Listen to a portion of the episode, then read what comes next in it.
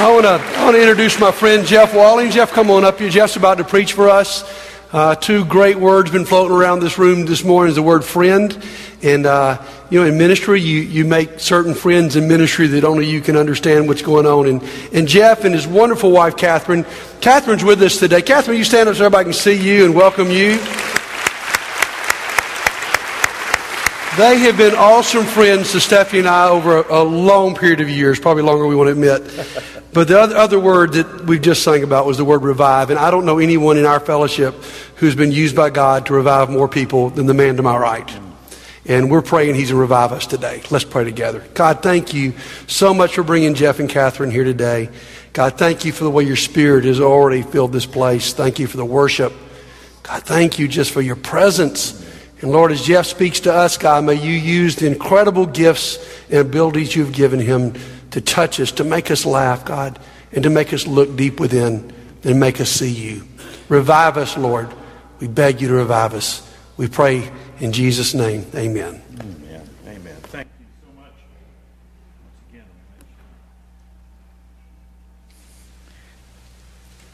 If I got it right now, there we go. All right, good deal. Thank you so much, buddy, for uh, for your hospitality. Uh, you and, and Stephanie have been friends for long, long time. I remember, oh goodness, when I was probably in third grade coming to hear Buddy preach and just the great influence on my life. Buddy is a friend, a great minister. And maybe you're like me. Maybe you're a guest here. Maybe this isn't your home and you're thinking, what's this church like? Well, let me tell you, I've been here before. It's great to be back at Landmark. I'll tell you a couple of things about these people. Number one, they really believe that Jesus Christ is the answer that our families, our communities, and our country is looking for. Can I get a oh yeah from Landmark on that? All right. And second, they are a friendly bunch of folks.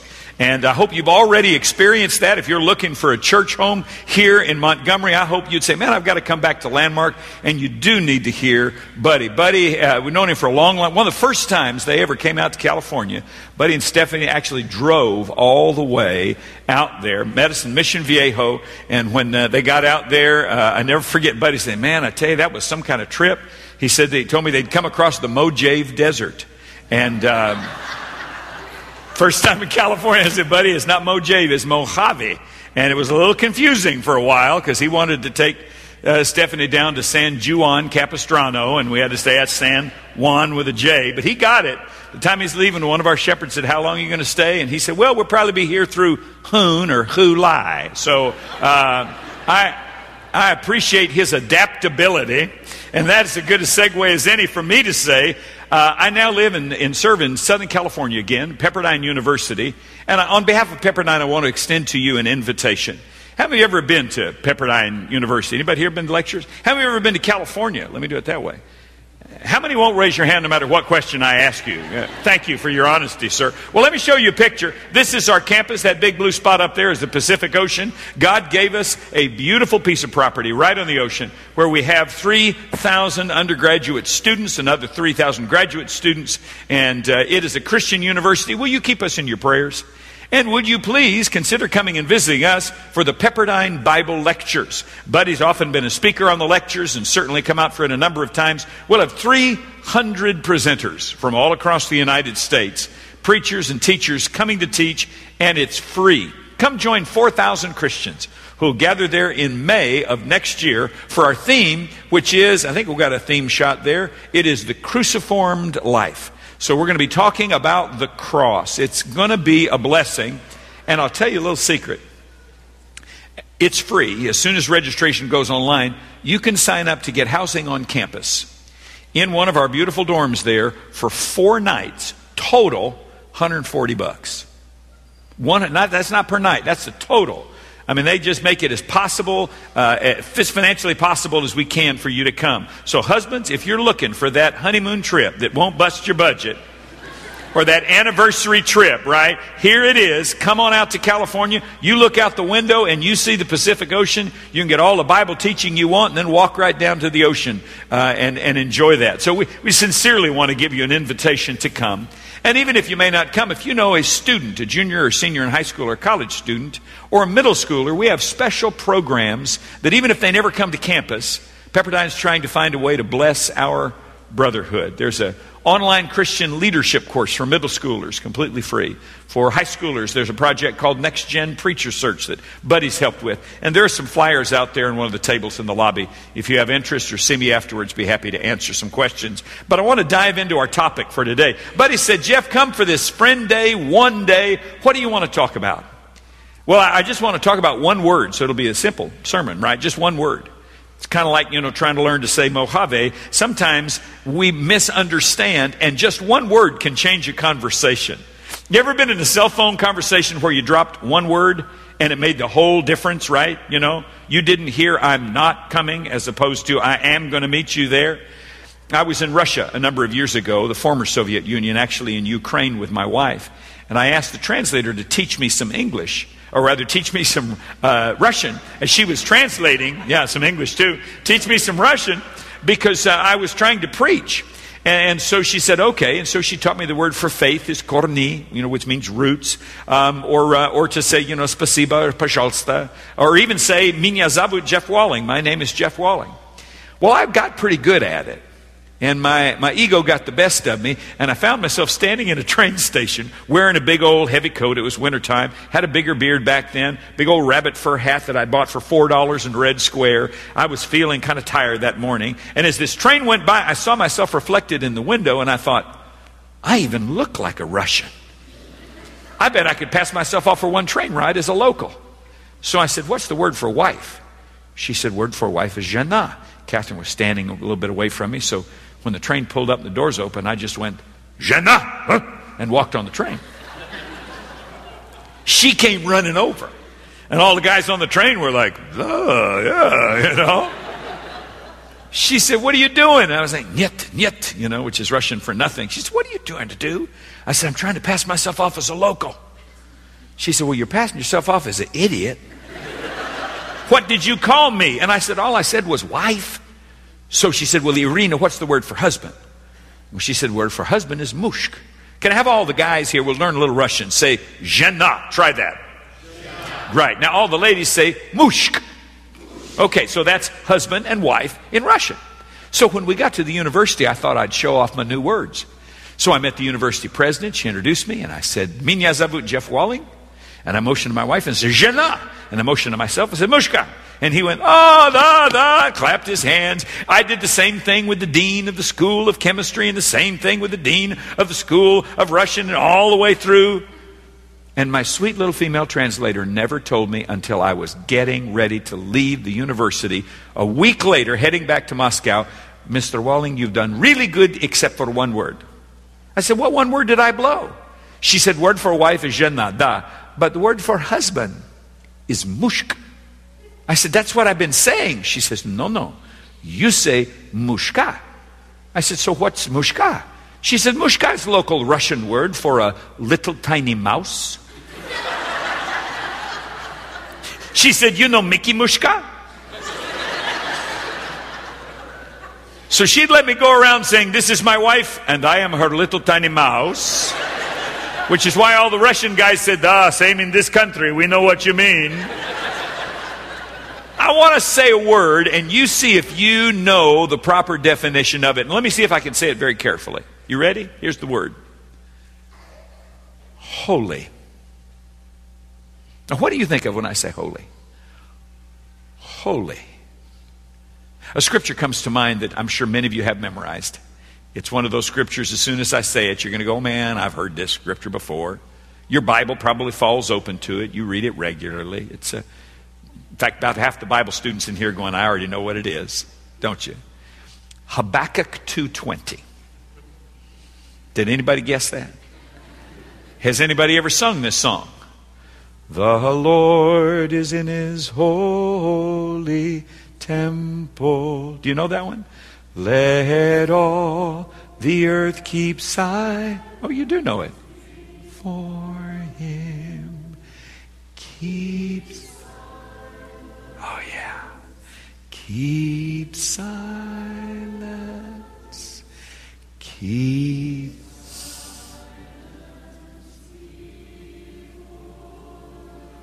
Man, I am transported back to the little church in Southern California where I grew up. Every Sunday morning, we would start every Sunday service with that song. Only the song leader didn't start it, somebody kind of just started it in the, in the audience. Now, as a kid, being a preacher's kid, I knew, I know why they're doing that. That's the way to say, hush up and sit down, you know. We're trying to get started. In fact, Brad Henniger and I had alternative lyrics, which were never to be sung out loud. But in our brains, we would sing, It's time to start church now, so hush up. And we, you know, the hush up. You can imagine why we're giggling sitting over there with the teens. You see, I heard those words, the Lord is in his holy temple, and I thought about this building. I thought about the church.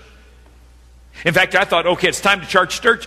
One of the deacons must have seen God's car pull up. So, all right, now all of a sudden, we're just going to go for a bunch of rebel rousers talking about who won or who lost in the football games. And now we're all going to get, everybody say holy. Yeah, can you say it sound holy? Try it. One, two, three. There you go. That's right. Now we sound holy. Holy man. Holy woman, right? I was so confused. Because I thought that holiness was some in fact take, take your bulletins out. Write, write down a couple of things in there. They, they let me put an outline in here. Let me give you a couple of things just to think about this week about it. You see god offers us a special way to live life that the bible calls holiness. But the mistake we often make the misunderstanding we often have the mispronunciation is this. Holiness number two is not something that we earn or do you see, I thought holiness was somehow a way you behaved. Oh, you need to act holy. You need to behave in a holy way.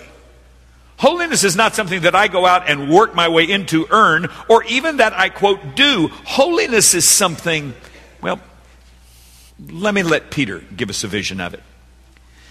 1 Peter chapter 1, about verse 16, 15 and 16, Peter writes this As obedient children, don't conform to the evil desires you had when you lived in ignorance, but just as he who called you is, say the word, so be in all you do. Look how he continues when he says, Be holy, because what? Here's the principle. If you get this, you got it this morning. Holiness is what happens when God is present. Now think about this. Holiness is not me getting up and saying, all right, I gotta, I gotta act like a holy man, right? Holiness is me realizing the presence of the Lord is what makes a place, a thing, a person holy. Are you tracking with me so far? Give me a uh huh if we're kind of sorted together on this. Because this is the key principle here. S- sometimes if I use a visual, it's easy for, easier for me to remember. I'm a visual learner. So let me, let me just use these two chairs for a minute. I want you to imagine that this chair represents the presence of God. Okay, God's chair here. And this chair is going to represent mankind. In the beginning, the Bible says, and this is amazing, the description of the book of Genesis is that our chairs would have been just like this. God and man. Remember the story in the book of Genesis where God comes walking in the cool of the evening, coming to visit man? We normally say, Oh, God, I want you with me. God wants to be with you way worse than you want to be with him.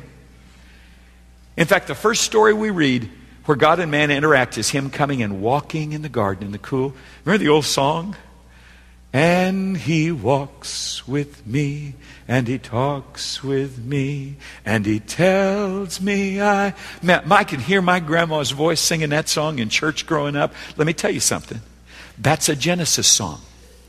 That's a song about God and man together in the garden. Only we messed it up, didn't we? Remember what happened? Adam and Eve were in the garden created by God. And then Satan said, Hey, psst, you want it better? Now think about this. How could Adam and Eve have it any better? They lived in paradise. As best we can tell, there were no natural enemies. They did not age. Eve never got up one morning and said, I married the wrong man. She had the only man on earth for her, literally, right?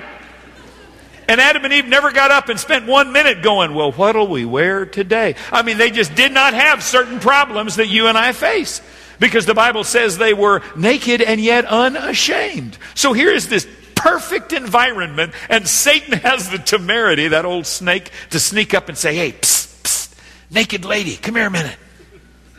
How would you like it better? How can I have it any better than I've got it? And Satan said, Just take one step outside the will of God. You just take one step outside his will. And he's trying that same old line on all of us, isn't he? Just take one step outside your marriage and then you'll be happy. Just take one step outside of your integrity and then you'll be happy. Oh, come on, just cheat that one time. Just take that one thing. Satan is a liar and always has been. Amen. You just ask Eve because she had it perfect. She and Adam had it great. And then they decided to disobey God. And in an instant, the picture went from this to the. I don't have enough room here to show it. Mankind and God were separated by the choices that we'd chosen to make, separated by sin, the scripture says. And the rest of the story of scripture is what do you do about this? Now, I grew up thinking that what you do about this is if you're mankind, you work your way back to God, right? We do good things and make sacrifices and working my way back to you, Lord, right? I'm gonna, I'm gonna work, work my way back to God. But that's not what the Bible says at all. In fact, what Scripture says is that mankind can never earn holiness. If, if you came to church this morning saying, oh man, I tell you what, I want to I want to go earn my holy, I've got to go to church. On, there's nothing we can do to pay back for our sins. Everybody understands that? Say, oh yeah. Okay, so if that's the case, what's the story of Scripture? The beautiful story of Scripture is a God who says, I will come to you. No other God like this who says, I will come to you. He begins after cleaning off the world, after the people build the Tower of Babel. And even the language there describes the distance. Did you ever notice this? The first time distance language is used for God in scriptures in Genesis chapter 11 where the Bible says the Lord God came down. Remember this text? Take a look at it. The Bible says the Lord God came down to see what the sons of men were doing. That's distance language. Now, watch what God does. God then starts appearing to people. He gives Abraham a vision, talking to him. And then he's gone. Now, he doesn't stay.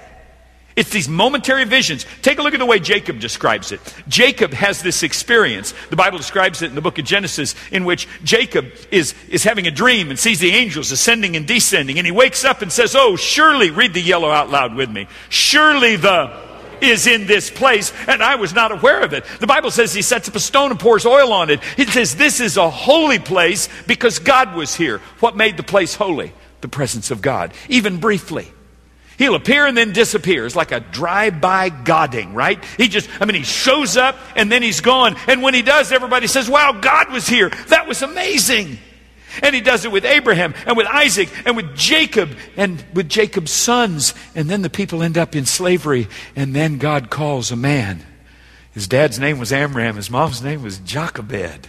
And when the Pharaoh said, We don't need any more of these Israelites, we're just going to throw these baby boys in the river, she puts her baby in a basket before she puts it in the river. Anybody remember this story from Sunday school? She put pitch and tar in the bottom of that basket and her, has her little daughter, Miriam, watch her little brother in a basket. And who finds the baby in the basket? Pharaoh's daughter. Daddy, can I keep it? I'm the Pharaoh. Sure, keep it, baby. And he has no idea he is raising, feeding, educating, and training the man that will bring him down. What was his name? Moses. When God appears to Moses, it's an interesting moment. Because Moses is out there, right, watching the sheep when this bush is burning. And Moses is immediately drawn to it. As Henry Blackaby, you know, famously talks about go to where God is. And so uh, Moses rather starts to head because God says, here I am. And Moses says, whoa, but look what the Lord says to him. Take a look at the text. Moses, Moses, he calls to him. And Moses begins to come, here I am. And God says, no, no, no, you don't move. I'm the one does the moving. You don't come any closer. Take off your sandals, for the ground you're standing on is holy. And he tells him, You go tell Pharaoh, let my people go. And Moses' experience with God is over. Wow, that was something else. From then on, God would appear and disappear, appear and move away until finally, when they got out of Egypt and they got out into the wilderness, God descends on the top of Mount Sinai. Now, this is a first. God had showed up momentarily, but here at the end of the, uh, in the uh, book of Exodus, we find this picture of him descending. Take a look at what he says about the mountain. The Bible says the Lord will come down, this is Moses speaking to the people, on Mount Sinai in the sight of all the people. Put limits on the mountain for the people around it. Be careful that you do not what? Go up on the mountain or touch the foot of the mountain. Why? Because this is going to be a holy thing. So God comes down on Mount Sinai. All Israel goes, Oh my goodness. God says, Moses, thunder, lightning, fire. I'd love to turn Steven Spielberg loose on this scene. Thunder, lightning, and fire on the top of Mount Sinai. And then God says, Moses, come here. Moses goes up into the thunder, fire, and lightning, and God drops some news on him that is amazing. Yes, he gives him the Ten Commandments, but what he really says is, I'm moving into your neighborhood. You're the God who is out there. No, I want you to build me a mobile home. I want you to build me a tent and, and these poles, and it's going to be beautiful, and it goes right in the middle of your camp. And when they built it, the last chapter, the last paragraph of the last chapter of the book of Exodus is thunder, fire, and lightning descending on what's called the tabernacle. Everybody remember that word? Tabernacle. The word means tent of meeting. Not for you and I to get together like this, but for God and man to meet. Soon, they build a temple when they get into the promised land. And now God has a permanent dwelling. Mankind thinks this is really cool. And guess what's in the center of the temple? A room called the. Where are my Bible teachers here? What's the room in the center of the temple called? The room that only the high priest can go and only once a year. What's it called? The Holy of Holies. Why is it holy? Because of the presence of God. Wow. God is with us. Now He's the God who lives with us. How cool. We'll never be any closer to God than this. Can't you imagine the little mom who brings her son and says, Baby, we're going to go up to Jerusalem and see the house of God. We're going to go see the house of God. And they get there and he says, Oh, mama, can I go running in? No, you can't. That's a, everybody say holy, holy place. We used to think the building's holy, right? Don't go running in the building. Well, boy, if it was the way it was back in the day, you wouldn't say, don't go running in the building. You'd say, remember your older brother. Because if somebody ran into the holy temple, they'd, they'd stone you. I mean, you'd die over it, right? People thought, we can never be any closer to God than we are now. And God says, oh, really? Watch this. And a virgin gave birth to a baby, and they called his name Emmanuel, which means God with us. He's back.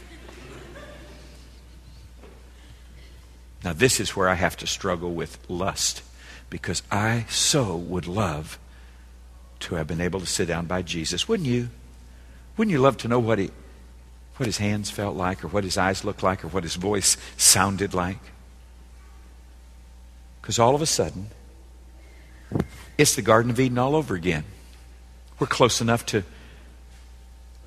to wash his feet with tears, to grasp his hand and kiss it. We're close enough to hug him. And we were close enough to beat him, strip him, mock him, torture him, nail him to a cross, and spear him to death. And we did. After God comes all this way, we basically go, oh, yeah, thanks for the trip. Now you're thinking, oh, we did. Have you seen The Passion? We did that. Now, if this was a movie, what would you expect God to do next? What would you expect the next scene to be? You'd expect, oh, you did not just do that. You did not just you did not just torture, you did not just crucify my son, my presence. You want God would become Robert De Niro, right? You want some of this? You want some of this? Uh, it's been years ago, but I'll never forget driving in my car and having my son with me when he had just learned how to begin to read. And we pulled up behind a van at a red light where a guy had put every dirty bumper sticker he could find on his van. And my son was like, Daddy, what does that mean? I said, That just means that's a dumb man. Just don't, don't, don't worry about it. And I'm waiting for the red light. God was testing me. I'm waiting for the red light. And my son then sees the big bumper sticker in the middle that said, God is dead. Deal with it. Stupid. I thought, Really? Really? And when Taylor spotted that one, he said, Dad, man said stupid. I said, That's right, buddy. Mama doesn't like us. You know, that's right. That's not a very smart man, is it? Put that word there. And I'm thinking, dude, do you know all the kids you are you are influence. Ooh. And then I saw the bumper sticker that made it all right. Bumper sticker said, if it feels good, do it twice. So I just rammed his van twice. Just bang, bang. No, I didn't. I didn't. I wanted to, okay? I wanted to. But it hit me that I wasn't the only one seeing that van. God of heaven and earth could see that van. And that guy is so lucky I'm not God. Because I'd have looked down and said, Oh, God is dead. Well, no, I'm not, but you are there. How about that? I mean, that, that's what we want, right? When somebody treats God with disrespect, we think God's going to let them have it. And boy, God does, doesn't He? Because when they kill Jesus and they bury him in the ground and he is resurrected and he appears to the disciples and, and then he ascends into heaven, God says, okay, you want some of this? and the book of Acts says they were gathered in a room, an upper room. The sound of a rushing mighty wind came. And tongues of fire. Now remember, fire was what happened on side of Mount Sinai and on top of the tabernacle. Tongues of fire came and separated and came to dwell on them. Did you ever notice that word separated? That's God doing this. You want to be close to me? Try this. Now you may be saying, You can't do that. You can't put man's chair and God's chair together like that. Well, talk to God. Because the Bible says that's exactly what he did. Paul writes it this way Don't you know that your body is the temple of the, anybody help me on this? Holy Spirit. Who is what? Excuse me? Whom you have received from God. You're bought with a price. Therefore, honor God with your body. So the holy place today is not this building, but it is you, if you're a Christian. How's that working for you? Hold your hands out in front of you, would you like this? Just, just, just do this. If you're a Christian, you're looking at holy hands. Don't, don't clean them, sir. Just, just, just look at them there. Just, just, just look.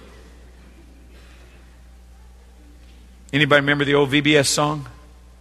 Oh, be careful, little hands, what you do. Or, oh, be careful, little lips. These are holy lips. What did those holy lips say this morning at the house when y'all was getting ready? Mm-hmm. What did these holy eyes take in over the weekend? What do these holy ears listen to? Where have these holy feet been? You see, it's not about going and behaving in a certain way, it is about seeing yourself as holy and then treating ourselves as holy because we are God's holy people.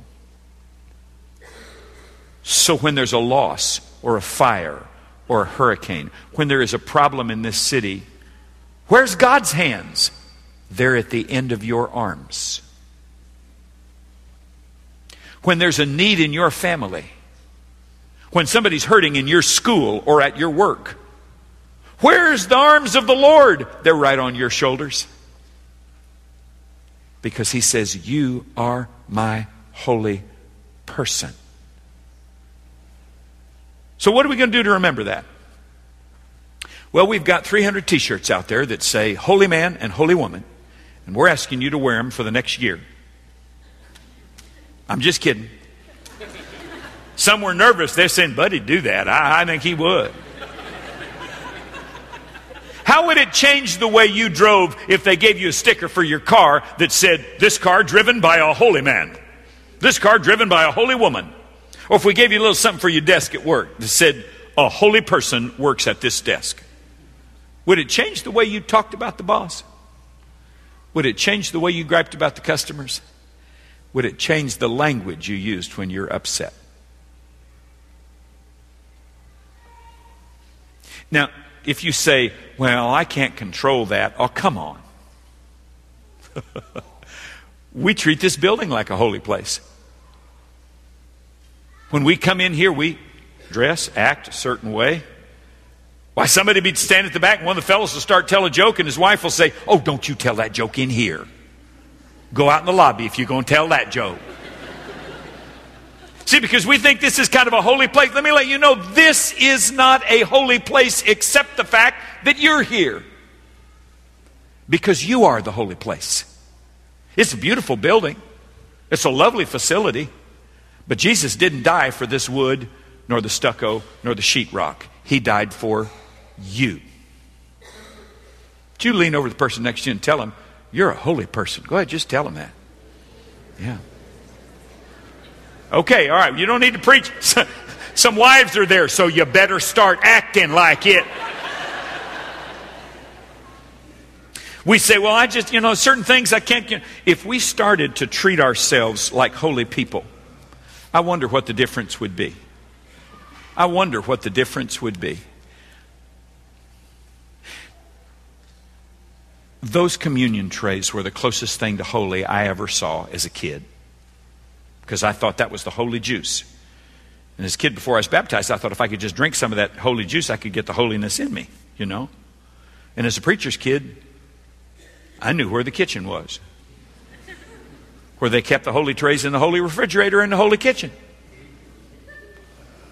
And I will confess that in second grade, after one particular Sunday and my mom not letting me have any, I snuck back in there, opened that fridge up. There wasn't anybody, I didn't turn the lights on. When that light came on, I was like Indiana Jones, man. There's the trays, and I took the top off, and those old glass cups, man. I mean, I thought, oh, this is it. Man, I just drank that down. Think about this cold Welch's going down a second grader's gullet, and I thought, oh, that's it. That's the holiness going in me right now. And I felt wonderful and guilty all at once. And I washed that cup up and hid it and shut that fridge and ran out to the play yard where the kids were. And I was thinking, oh man, I was sweating. My buddy Brad said, What's wrong with you? I said, Nothing. What's wrong? He said, I, I said, I just drank some of the holy juice. He said, No way. I said, Yeah, it was good. Oh, you can feel it going in. He said, I want some. I said, No, you can't, man. I shouldn't have done it. It's wrong. He said, Can't you get me some? I said, No. He said, I will tell your mother. okay, Brad, you meet me at the kitchen door next Sunday after church, okay? Right after church is over. So, right after church is over, he met me at that door. We slipped inside. We each got one, you know, knocked them back, you know, and then washed the. He said, That's it. I said, Yeah, I know. It's amazing. Okay, shut the door. Come on. We're not doing this anymore. Get, get, come on, get out of here. We got outside. He said, Wow. I said, I know, but we're done. We are through. We're quitting today. We're not doing this anymore. And don't tell anybody. Well, loose lips sink ships. Because Ricky Wright came up to me Wednesday night and said, I want some juice. I said, Dude, no, we cannot do this. He said, I will tell your dad. Okay, all right. Well, the word spread, and within two months, the entire second and third grade Sunday school class of the Downey Church of Christ was meeting in that kitchen for what we called second communion. And so, One of the girls found the bread. Now we had the bread and the cup. So then somebody said, Well, you got to have a prayer. So we'd have a prayer for the cup and a prayer for the bread. And on the morning that some of the ladies in the lobby said, Where are all the children? It was my mom that went running through there, worried we were maybe back in the education building. And when she threw open that kitchen door, there were 14 second and third graders doing like this. She said, What? And one of the little girls pulled her skirt and said, Shh, he's saying a prayer for the cup. Well, my mom said, Jeff, what are you? And every kid, preacher's wife, it was like a drug raid. Out the doors, out the window, run. But she got a hold of me. Oh, man, did I get a talking to. And she, oh, I can't tell you, she held this tray in her hands and it quivered. And she said, This is not a plaything. This is not a plaything. This is a special, holy thing. For years, I wouldn't even touch a tray. But my sweet mama, who's now died and gone to be with Jesus, I need to tell you something. She was wrong. This tray's just a hunk of metal. Those cups are just plastic. You can take this thing out in the parking lot and play frisbee with it. God's not going to strike you a lightning bolt. But when you treat yourself as an unholy plaything, it breaks his heart. You could write curse words all around this building. Not going to hurt God. But when they come out of your mouth, it breaks his heart. Friends, if we would just decide that we truly believe that the presence of God makes us, everybody say holy. Tell, me, tell, me what, tell me what might change. How about our willingness to invite a friend to church? How about decisions we make about how our family spends our time and speaks to one another? How about the kind of movies we watch? Music we listen to? You are holy. Will you bow with me? Father,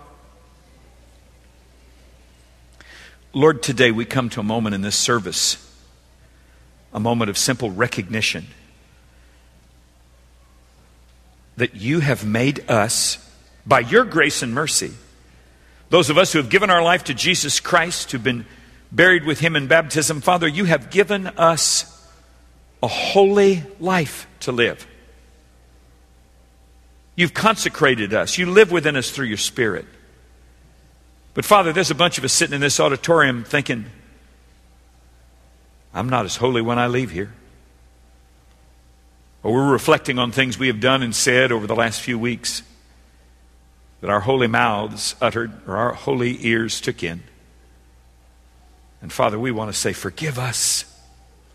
Lord, we need to go from this place to be a holy, loving army for Montgomery.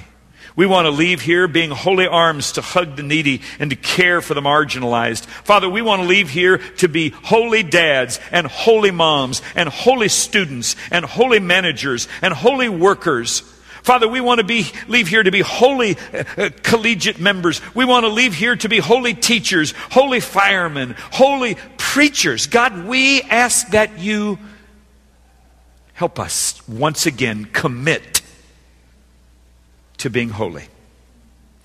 And Father, when the praise team leads us in this simple invitation song, Lord, I pray for those who have never been baptized into Jesus Christ, just like the celebrations we had a few minutes ago. Father, I pray about some young people in this room who have never said, Jesus is my Lord, and been baptized in his name so that you might live in them. Father, will you give them the courage even to step out and say, Today, I want to begin a holy walk with God. But Father, I pray for some folks that are not teenagers, some in their 20s, 30s, or 50s or 60s who have never given their heart to life in and, and been baptized into Jesus' name. Father, I pray when this song is sung that they might be some of the first to step out from their pew and say, God, I want to start a holy life with you. But Lord, I need to pray for all of us who maybe got baptized a long time ago, but we're not living like it. Father, we're not living out the commitment we made when we said Jesus is Lord. Father, I pray when this song is sung, there'd be some men and women who would step out to say, We want to recommit to holy living. We want our children to see us leading in a holy way. Father, I know we've got the good folks here that would show up at church on a Sunday morning, but Father, if the strong will not step out, how in the world can the weak follow? And so, Lord, I pray that when this song is sung, there'd be some to come and say, I've got neighbors that I need to invite even to come back tonight. I've got friends I need to talk to about Jesus that I haven't been. I want prayers and I want to commit to my church family. I want to live holy. Father, never let us misunderstand that simple word that what we're asking is nothing less than you taking control of our lives and us being obedient moment to moment to your holy will. Lord, I know Satan will do everything he can to stop anybody from stepping out. Father, I pray that you give courage to those who today, when this song is sung, just need to come forward, whether to be baptized or rededicate themselves to holy living, that they can step by or step on Satan. But Father, may you give them the victory of leaving this place not feeling guilty or gross, but feeling great because of your grace. I pray that in Jesus' holy name. And all that agree say, Amen. This is your moment. As we stand and sing, if you're in need, won't you come? Won't you come right now?